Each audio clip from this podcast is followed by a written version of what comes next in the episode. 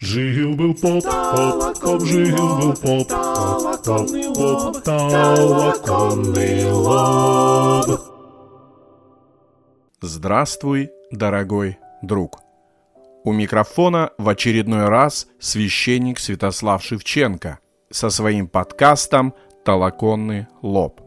И сегодня мы поговорим о самой важной книге христиан – которая способна вдохновлять и давать ответы на все вопросы. Разберемся, почему верующие зачастую ленятся ее читать. Пыльное Евангелие.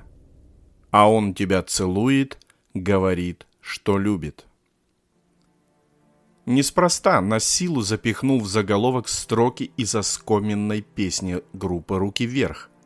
Хочу дать надоевшей мелодии новое звучание. И вот какое. В церковной жизни православных христиан есть парадокс. Наверное, ни в одной христианской деноминации нет такого благоговейного отношения к Евангелию, как в православии. Оно лежит в наших храмах на самом важном и сакральном месте – в алтаре, на престоле. И мы очень часто и трепетно целуем его. Почему? Из христианских азов мы знаем, что в массивной книге заключено архиважное – Слово Божие. Отчетливо это понимаем, умом, но не сердцем. И не случайно использовал глагол «заключено», потому что и в самом деле Слово Божие находится в заключении за увесистыми застежками.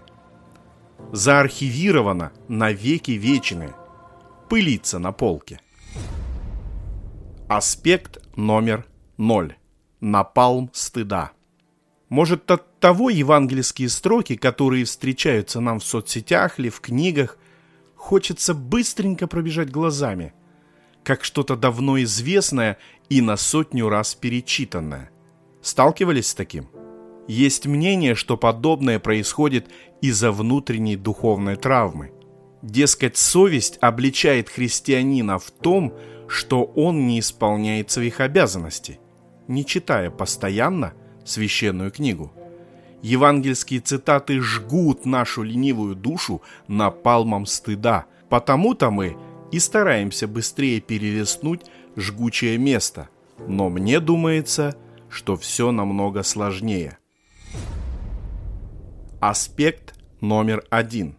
Замыленный текст – Текст, который мы читали и слышали сотни раз, утомляет. Сознание его пытается отторгнуть. Проблема однообразия. Желудок тоже будут отторгать однотипную пищу, которой пытаются человека напичкать ежедневно в течение, например, нескольких лет.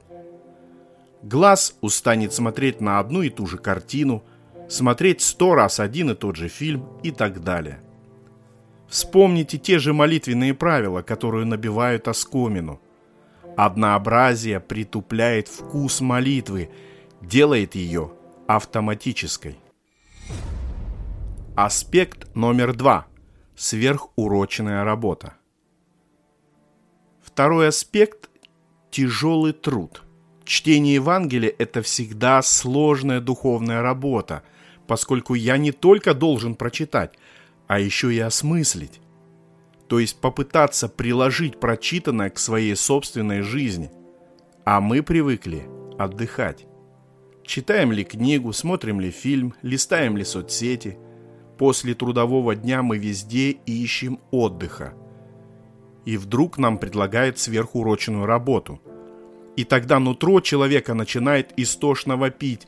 «Я на это не подписывался!» То же самое касается и творения святых отцов. Аспект номер три. Небесный Wi-Fi. Третий аспект. Полная вовлеченность.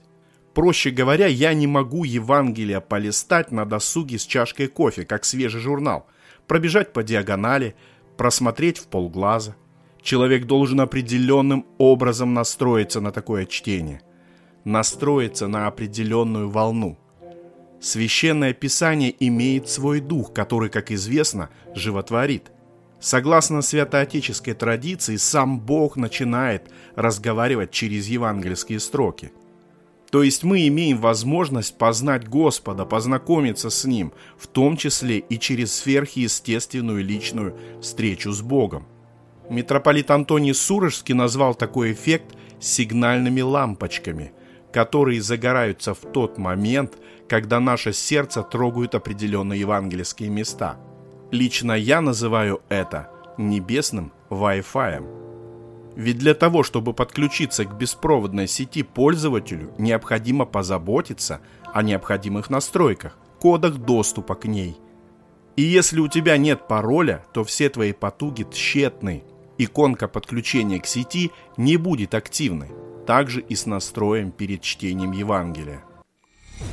Выход. Актуализация. И что же делать со всем этим? Актуализировать Евангелия, вновь делать его интересным и волнующим.